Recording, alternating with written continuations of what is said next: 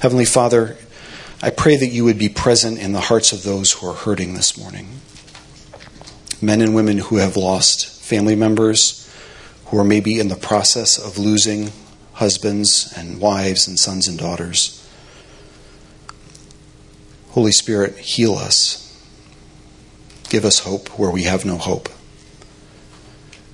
Heavenly Father, show us in your word this morning how your Son is hope, how there is everlasting hope, Lord, that supersedes even our wildest dreams.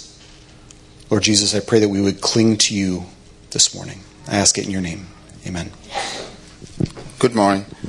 Our passage this morning is from um, the first epistle of Peter, chapter 1, from verses 1 to 5. Peter, an apostle of Jesus Christ, to those who are elect exiles of the dispersion in Pontus, Galatia, Cappadocia, Asia, and Bithynia, according to the foreknowledge of God the Father, in the sanctification of the Spirit, for obedience to Jesus Christ and for sprinkling with his blood.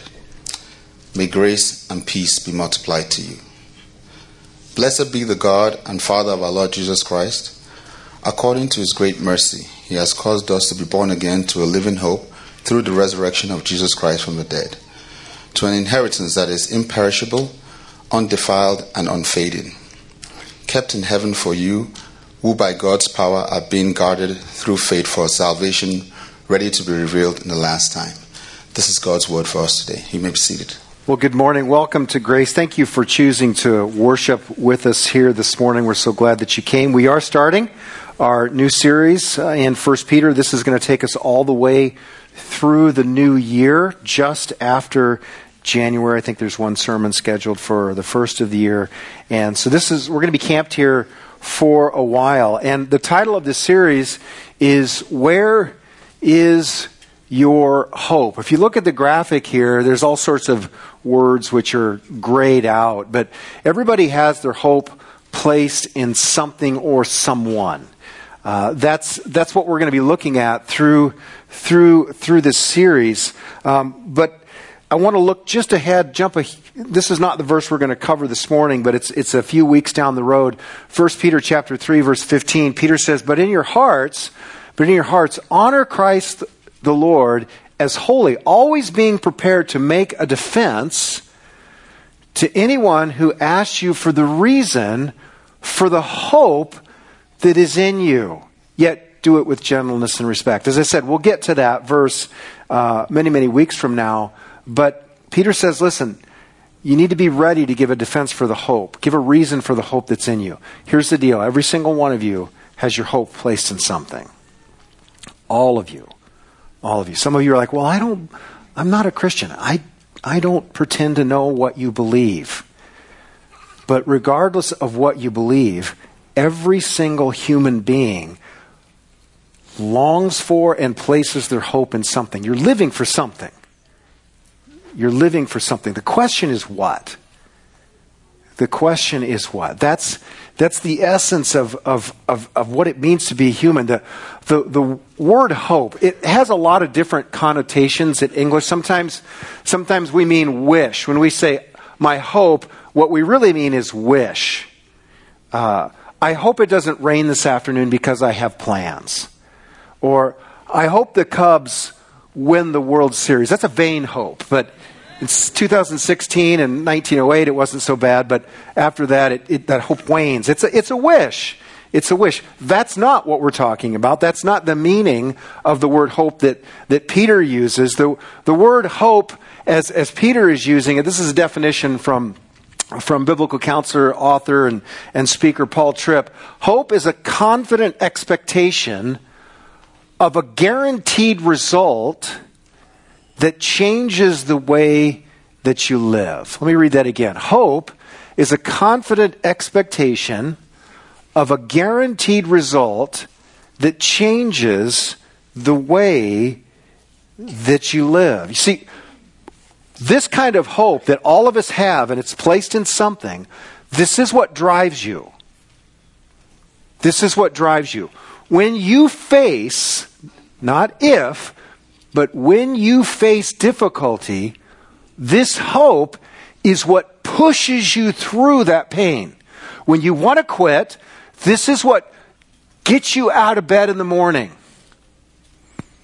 This, this is what this hope does. Now, again, I haven't addressed what that hope is in because this is just the essence of what it means to hope, generically speaking. You follow me? But what happens when you lose hope? What happens when, when there is no hope? It's interesting. Interesting's a not the right word, but it's the best I can do.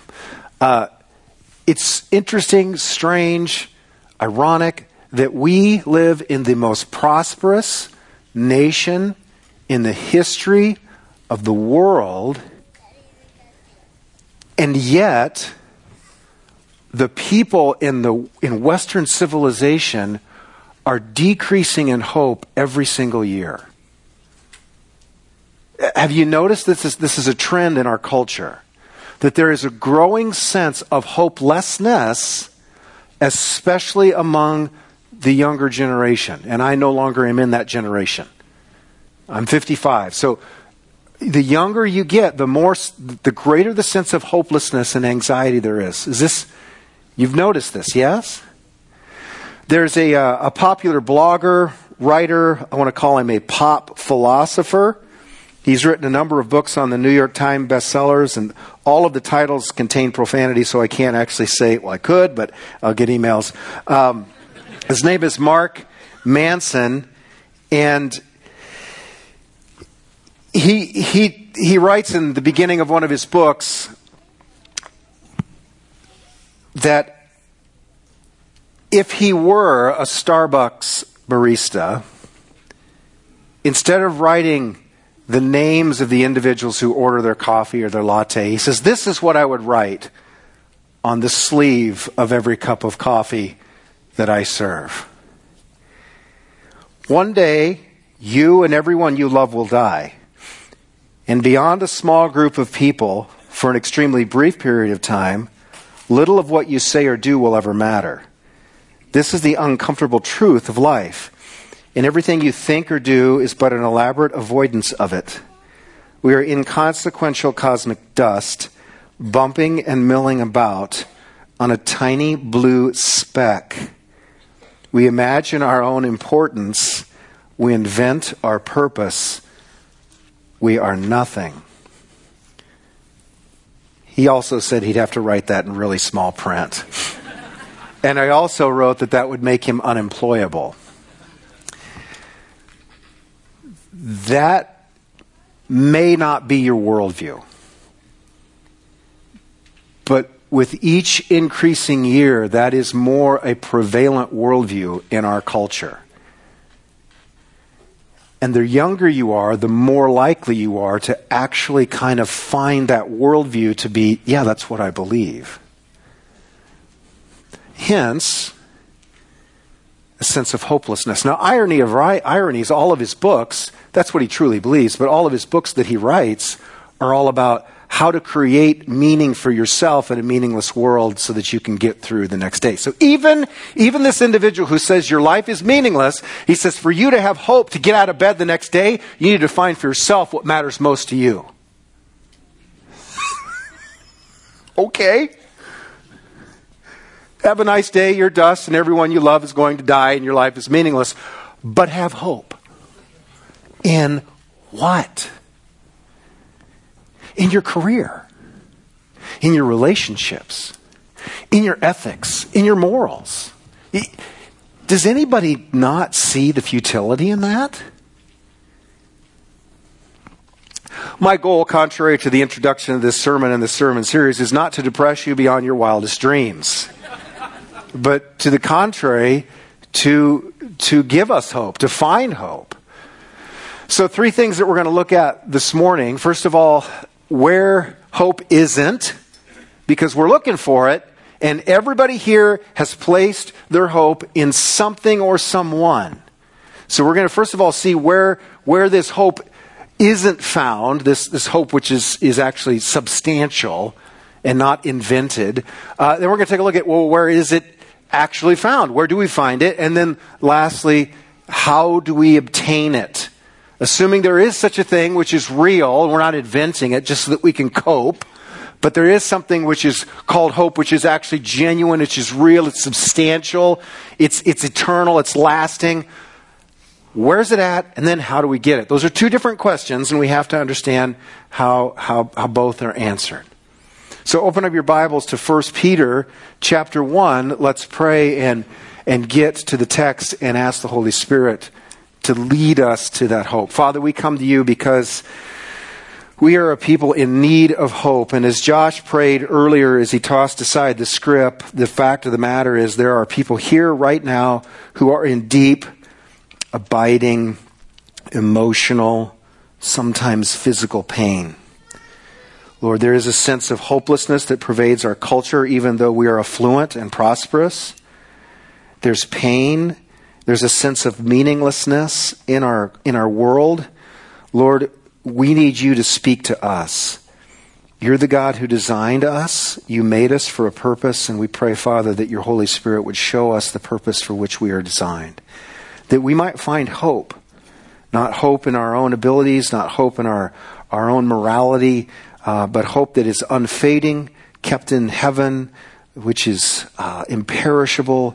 Lord, Spirit, we are asking you to show us that hope and give us that hope and lead us to that hope. Energize, enliven our hearts.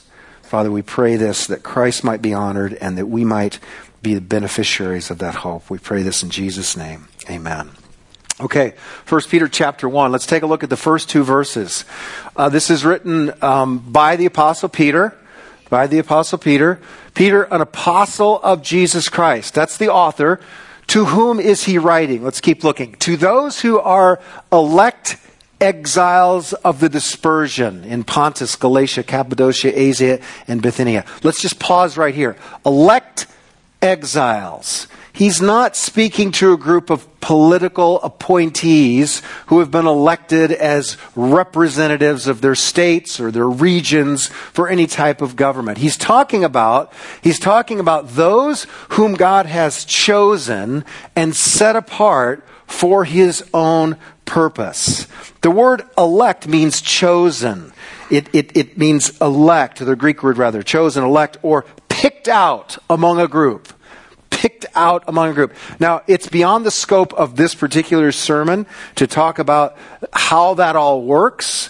But these are individuals that have been chosen, that have been chosen by God. But that's not the only, uh, that's not the only word that he uses to describe them. There's a word that modifies uh, the word elect. It's uh, elect exiles, or rather, elect modifies the the uh, the noun exile. So these these exiles, they've been chosen, they've been set apart. They've been chosen. They've been set apart. It's, it's, it's an interesting word. This word exile, it, it's, it's sometimes translated, if you have a King James Version Bible, it, I think it's translated sojourner. Sojourner. It can also be uh, translated and sometimes is translated in the New Testament, even in the ESV, as stranger. Stranger. It means someone who resides in a place temporarily. It's not their home. It's not their home. So these individuals are, are elect exiles, but, but there's more to it. They're not just chosen by God and they're in a place that's not technically their home. It also says exiles of the what? Dispersion. Dispersion. So these individuals, these individuals are more than likely, I can't prove this from the text, but more than likely, these are individuals which Peter and the rest of the apostles ministered to in Jerusalem when the church was born. So Jesus was crucified under Pontius Pilate. He was buried, and on the third day he rose again, and he appeared to uh, Peter and, and the women first, but then Peter, and then the other apostles, and then more than 500 people, Paul says in, in, in 1 Corinthians chapter 15. And, and then, then he ascended, and before he ascended into heaven, he said, I want you, he's speaking to his, his disciples, I want you to go and I want you to wait in Jerusalem until you are empowered from on high. I'm going to send you the Holy Spirit. And so they all go to Jerusalem and they're praying. Ten days they are holed up in the upper room and they're praying. And then on the day of Pentecost, the Holy Spirit is poured out upon the apostles, upon the disciples. They begin to preach, they begin to teach. 3,000 individuals come to Christ in one day and the church is born and it begins to explode. There are more and more Jewish, Jewish followers who are becoming Christ followers day by day by day until the hammer drops. Until the hammer drops and the persecution starts with the, with the person named Saul, who is eventually we know as Paul, and the first martyr Stephen. In Acts chapter 8, verse 1, it says that when the persecution began, all the Jews that were in Jerusalem because of Pentecost who had now become Christians. They're Jews from every nation were there in Jerusalem. All these Jews, which were, they didn't want to go home after they received Jesus. Well, once the hammer dropped and people started dying for their faith, now would be a good time to go home. So they're now, they're dispersed. They're dispersed. They're on the run. They're on the run. This is who Peter is addressing. Those who are elect exiles of the dispersion. Pontus, Galatia, Cappadocia, Asia, Bithynia, according to the foreknowledge of God the Father, the basis by which they're elected, in the sanctification of the Spirit and the purpose for which they're elected, for obedience to Jesus Christ and for sprinkling with his blood. May grace and peace be multiplied to you. Now, there is a lot there that I could choose to focus on, and I'm not going to focus on everything, but I want to focus on just for a moment where hope is not found. Where hope is not found.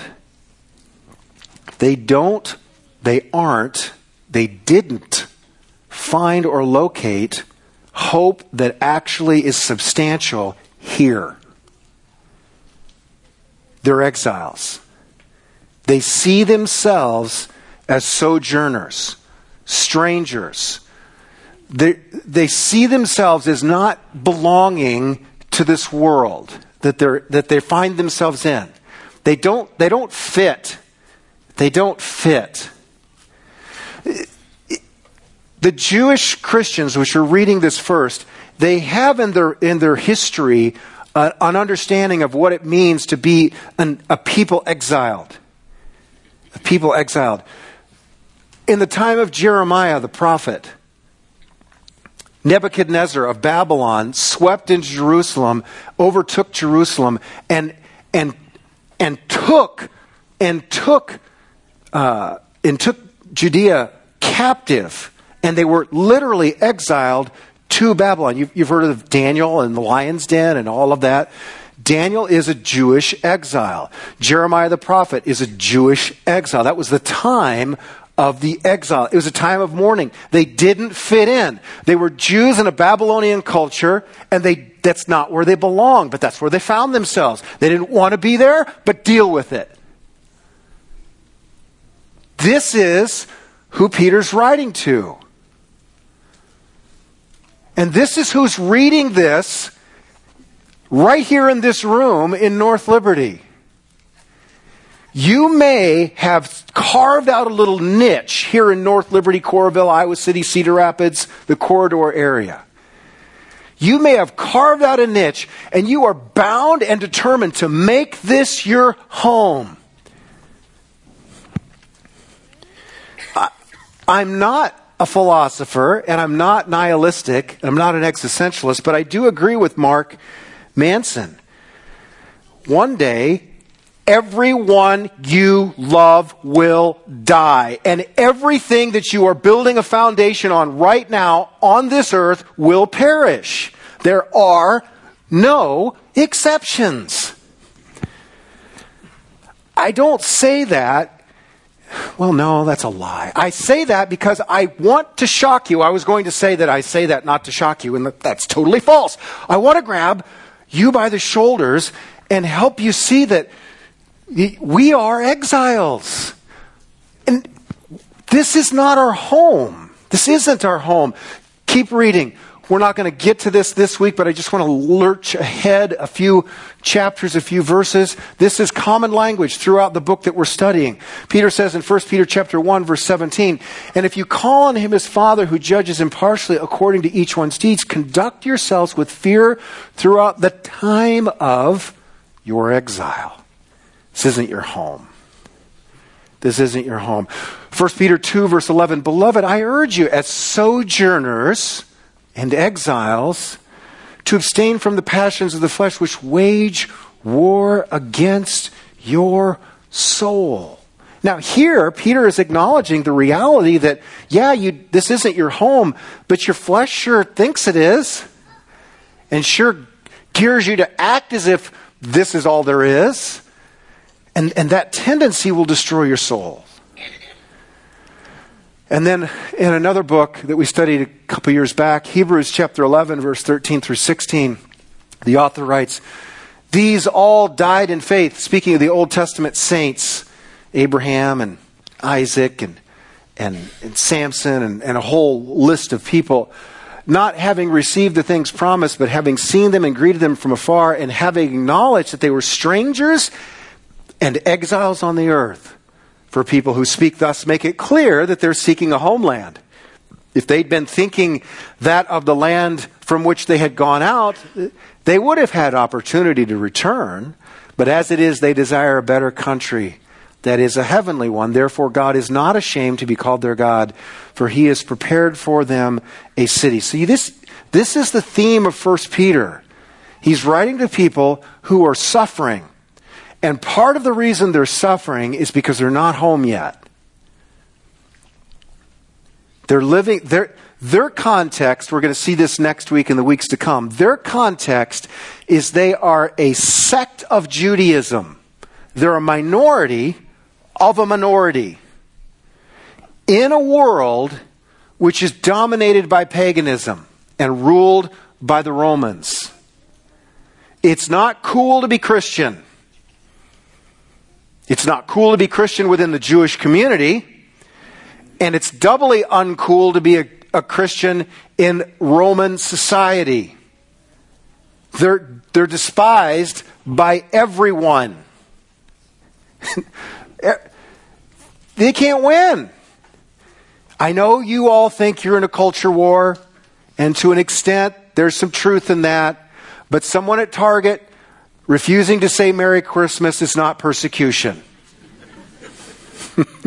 okay? Now, it could get worse, probably will get worse. And I'm not saying there's not, but understand that the original audience knows what it means to, to be in a physical world and not feel at home.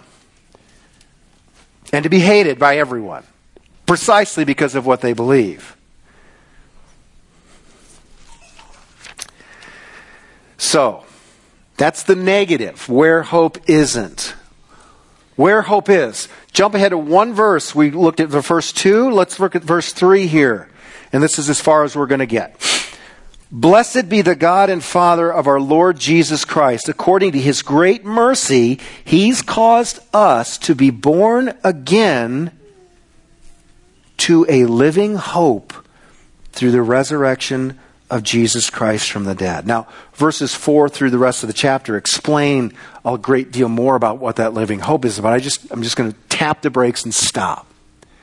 So, our hope is not found, our hope is not found here in, in our jobs, in our, our, our relationships, as good as they are. By the way, these things which we often place our hopes in, which are, are found locally, terrestrially, they're not necessarily bad or sinful in and of themselves. So please don't hear me say that.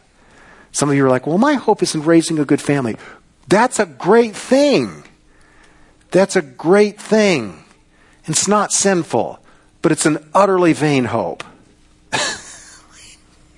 just talked to somebody who was just lamenting the fact that her girls have all graduated and moved away.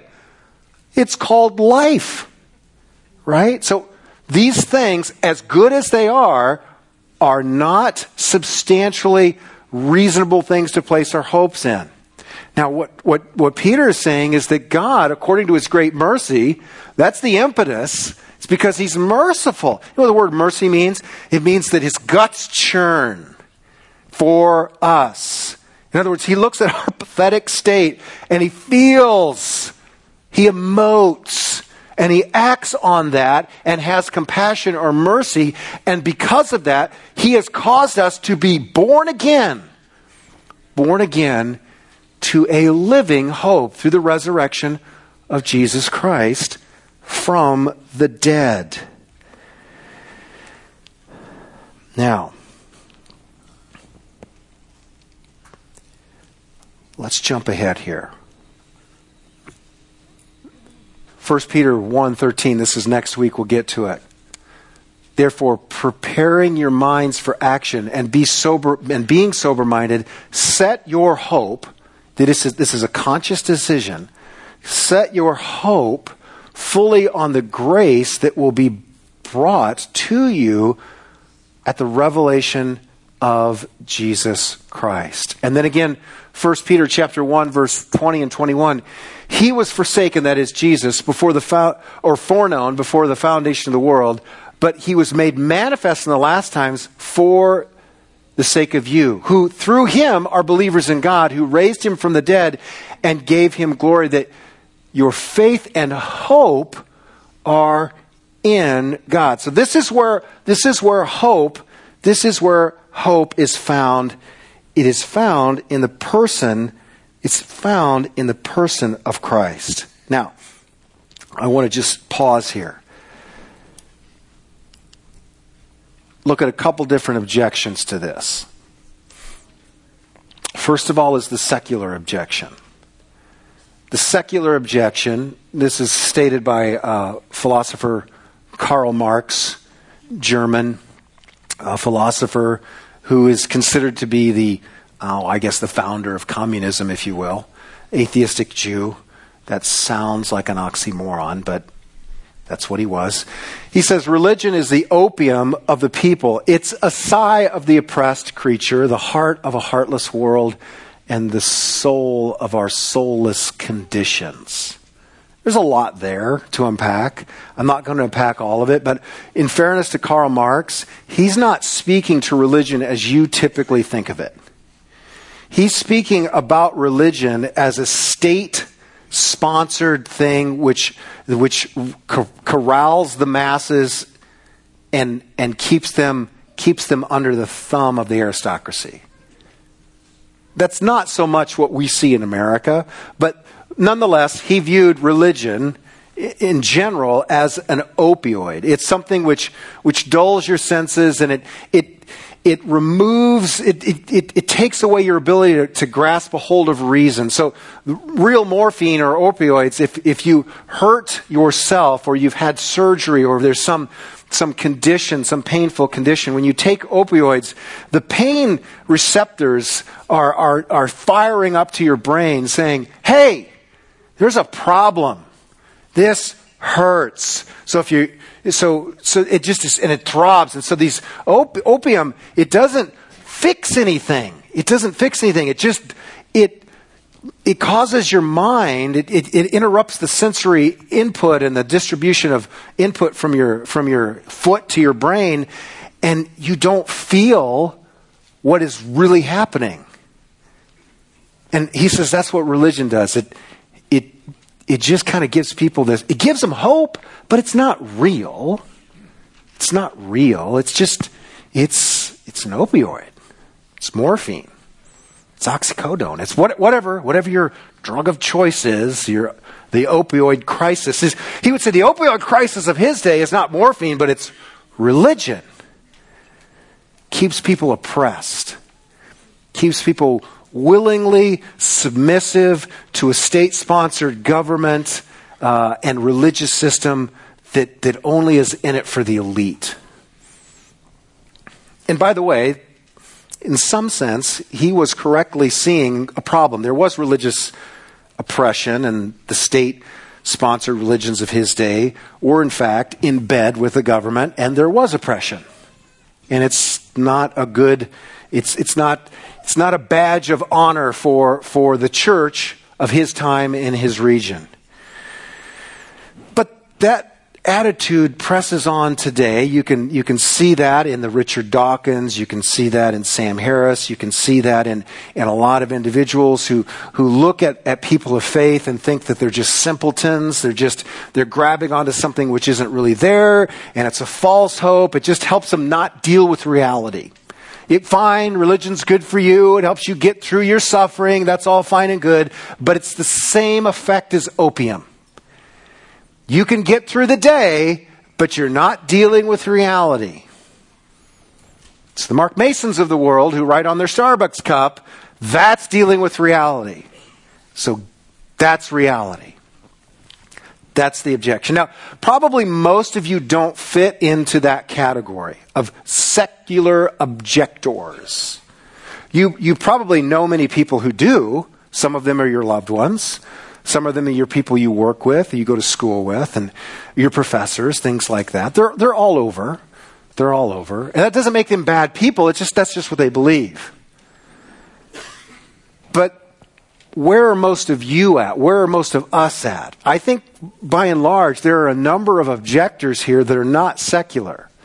You're, you're religious objectors to this idea of being strangers in this world or exiles. In one sense, you aren't, but, but you are. Just let's take a look. Christian objection is I want my best life here and I want it now. You heard this phrase before? I, I, I want my best life now. I want my best life here, now, in this world. My hope is here. Now, yes, Jesus died for me, and I'm really grateful that when I do die, I'll be with him. But that's not what I'm living for. I'm living for the here and the now. Now, it's doubtful that many of you would actually scribble that out as an objection. I bet I wouldn't get emails. If I didn't throw this up, I bet I wouldn't get many emails from Christians saying, no, my hope, I don't like, I don't appreciate you calling me an exile. I don't appreciate Peter calling me an exile and a sojourner because I've, I've staked out my claim. I've planted my flag. I've dug the foundation and this world is my home. My best life is here. My best life is now. I doubt I'd get emails. But the way many of us live our lives betrays the fact that that's exactly what we believe. And we read Peter with a little bit of, yeah, yeah, whatever. But what really gives me hope is see how that works?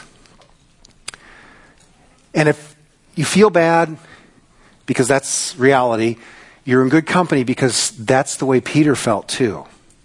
Turn to Matthew chapter 6. Let's take a look at two types of hope. First is a confessional hope, which many of you have. And then there's a functional hope, which shows what you really hope in.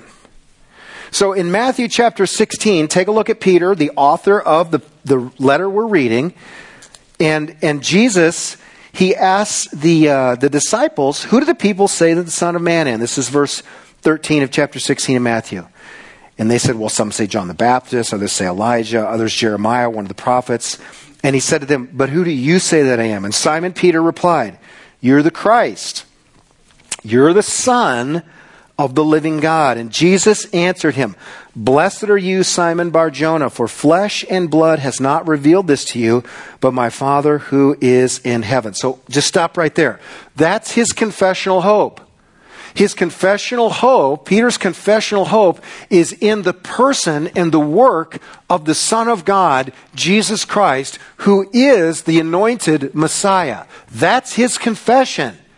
He is not insincere. He truly believes that Jesus is the Messiah. That's his confessional hope.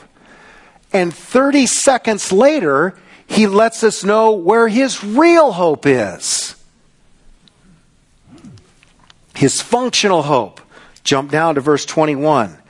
From that time on, Jesus began to show his disciples that he had to go to Jerusalem, suffer many things from the elders and chief priests and scribes, and be killed, and on the third day be raised. And Peter took him aside. Never take Jesus aside, just as a note. he takes him aside. His aim here is to correct him. he took him aside and began to rebuke him. That's a really strong word, rebuke. Saying, Far be it from you, Lord, exclamation point. This shall never happen to you. And then Jesus turns to Peter and says, Get behind me, Satan. You are a hindrance to me, for you are not setting your mind on the things of God, but on the things of man. In other words, Peter, on one minute, your confessional hope is orthodox and it's spot on. You can sing, It is well with my soul. And then I listen to the words that come out of your mouth, and you totally betray where your real hope is set, which is on this world. See, Brooks, what do you mean? Here's, here's the deal Peter saw Jesus as the Jewish Messiah who had come to reform the world. In Peter's mind, Jesus was the Messiah, but the purpose for which the Messiah had come was to make this world livable. Was the staff right now that is thinking, don't say it, Brooks, don't say it because I asked them, should I say it? And they all said no. So I'm not going to say it, but I'm, I'm going to dance around it. No, no, I'm not. Be quiet. Stop provoking me.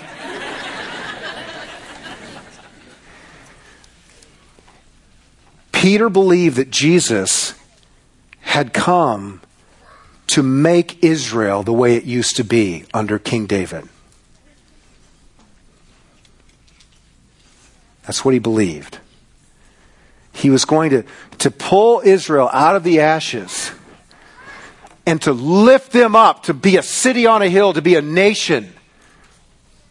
Not dominated by Rome, not, not, not influenced by corruption, the Pharisees and the Sadducees, but a pure, holy, righteous nation that would rule all other nations. And Peter and the rest of these disciples, they envisioned that they were going to be right there with him ruling with him. He saw this as a as as earthly power. That's what he believed. On the one hand, his confessional hope was orthodox, and his functional hope was completely out to lunch. And Jesus calls him on it. And you know, he calls him something. He says, Get behind me what? What's he, what's he call him?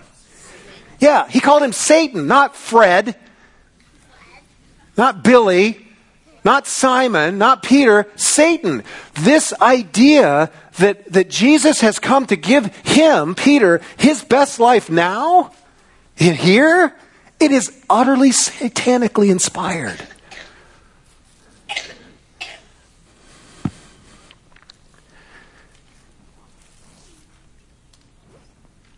Is that not how many Christians view Jesus' role in their life? So we can whine and complain about the Richard Dawkins and about the secularists who mock our faith. But how about the believers in the orthodoxy of Jesus as the Messiah who live as if they are making this world their home? How do we possess it? Okay, we've identified where it's not. Peter has shown it where it is. How do we get it? How do we get it? How do you go from, okay, I got this confessional hope, but it's not really my functional hope? How do you make, how do you wed the two? How does the two become one? How does our functional hope become our confessional hope and vice versa? How does, how do, how do we gain that hope which is unshakable? Which, well, you got to be born again. Now, some of you are like, I don't like that term. I'm not a born again Christian, but I'm a Christian. There isn't any other kind of Christian. That's an oxymoron. There's only one. Born again is not describing a flavor of Christianity, it's not a denomination. It, it's, it's, it's the process by which someone who is not a follower of Christ becomes a follower of Christ. It's a process by which someone who is dead in their sins becomes alive in Christ. It's the process by which someone who is utterly spiritually blind has their eyes opened. It's the process by which someone who is standing on a dead hope, which is no hope at all, and becomes to be standing on the foundation of a living hope, which is Christ. It's a process.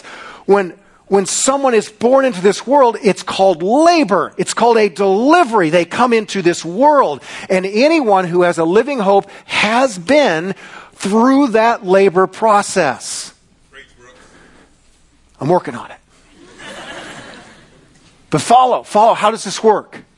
Something's got to die first. this is the painful part. Before I can be born again, I was born again in 1988. Some of you aren't sure when you were born again, but you know you're born again, and that's all that matters. But before anyone, and some of you are not born again, you are not in the kingdom, you are not, your functional hope is not in Jesus. Before you can be born again, something's got to die. And here's the painful reality what has to die is our old functional hopes. And that's never. Jesus doesn't use morphine when our hopes die. And when they die, they hurt. And we feel that loss. We feel it as grief. There's all sorts of things are. Here's the thing. To be born again into a living hope starts with seeing our earthly hopes for what they are transient at best. By the way, I'm not saying these things are bad. Do not hear me. I'm not labeling these things as sin. It's important that you hear that. The relationship, the marriage, that you banked on as being the source of your happiness, when that goes south and fails, your hope dies. It turns out that that relationship can't give your life meaning. Why? It wasn't designed to. Recently, a friend of mine lost her husband, and I preached his funeral. He was my friend. And she was already born again, but that illustrates the fact that, that the, the relationship which she cherished, it's, it's transient at best. There are individuals that are here in this audience. You've lost your children. It should never be that way, but it is so. And you know that it is a vain hope to place your hope in a child. Some of you have placed your hope in your, your accomplishments and your endeavors, and you have given your life to the accomplishment of something noble, thinking that when you get that one thing, then your life will have meaning. And here's, here's the death of that hope.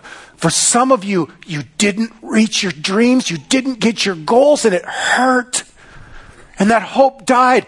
But here's a scary reality. Some of you got what you wanted and you recognized you've climbed the ladder of success and you realize the ladder's leaning on the wrong building.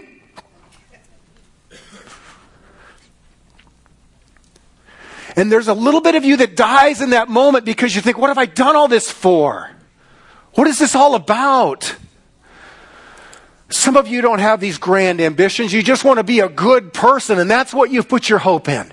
And you've striven, and you've tried to be good, and you've tried to be that good person. You've tried to please your parents. You've tried to please this person. You've tried to please that person. And then you look yourself in the mirror, and what you see is moral failure, and you can't undo that.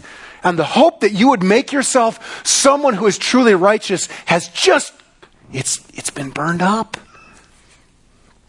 and your hope dies.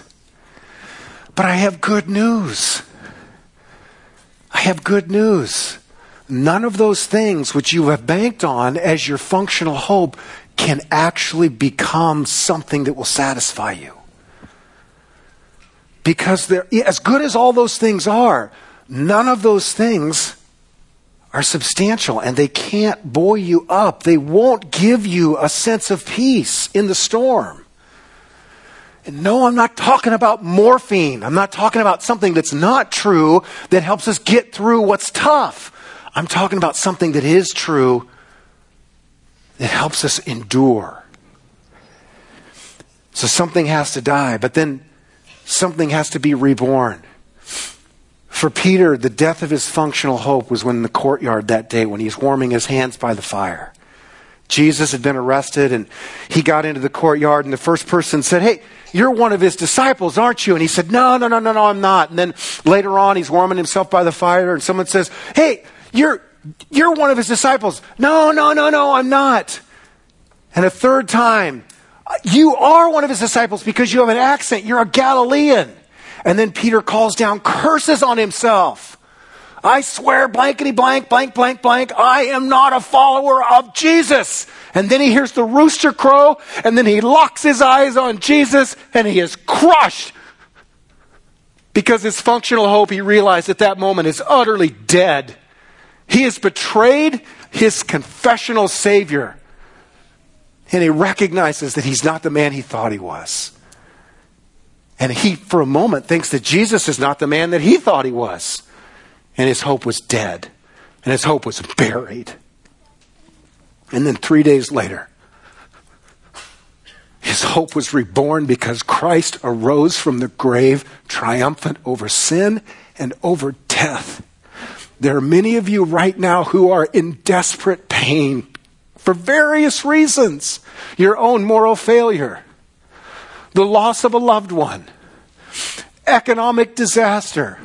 Your health is a shambles, and you look till next week and you look to the month after, and you're thinking to yourself, I don't know if I can nor if I want to go on. And here's the good news you are a stranger and an exile in this land.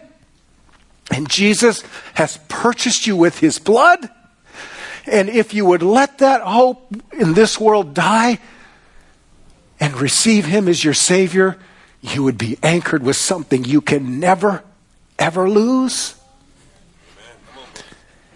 Not only will you never lose it, but it will steel your resolve to become the kind of person who can love your neighbors, your family, and your enemy in a way that brings glory to your Savior. And that is a living hope that can only be found in the person of Jesus Christ.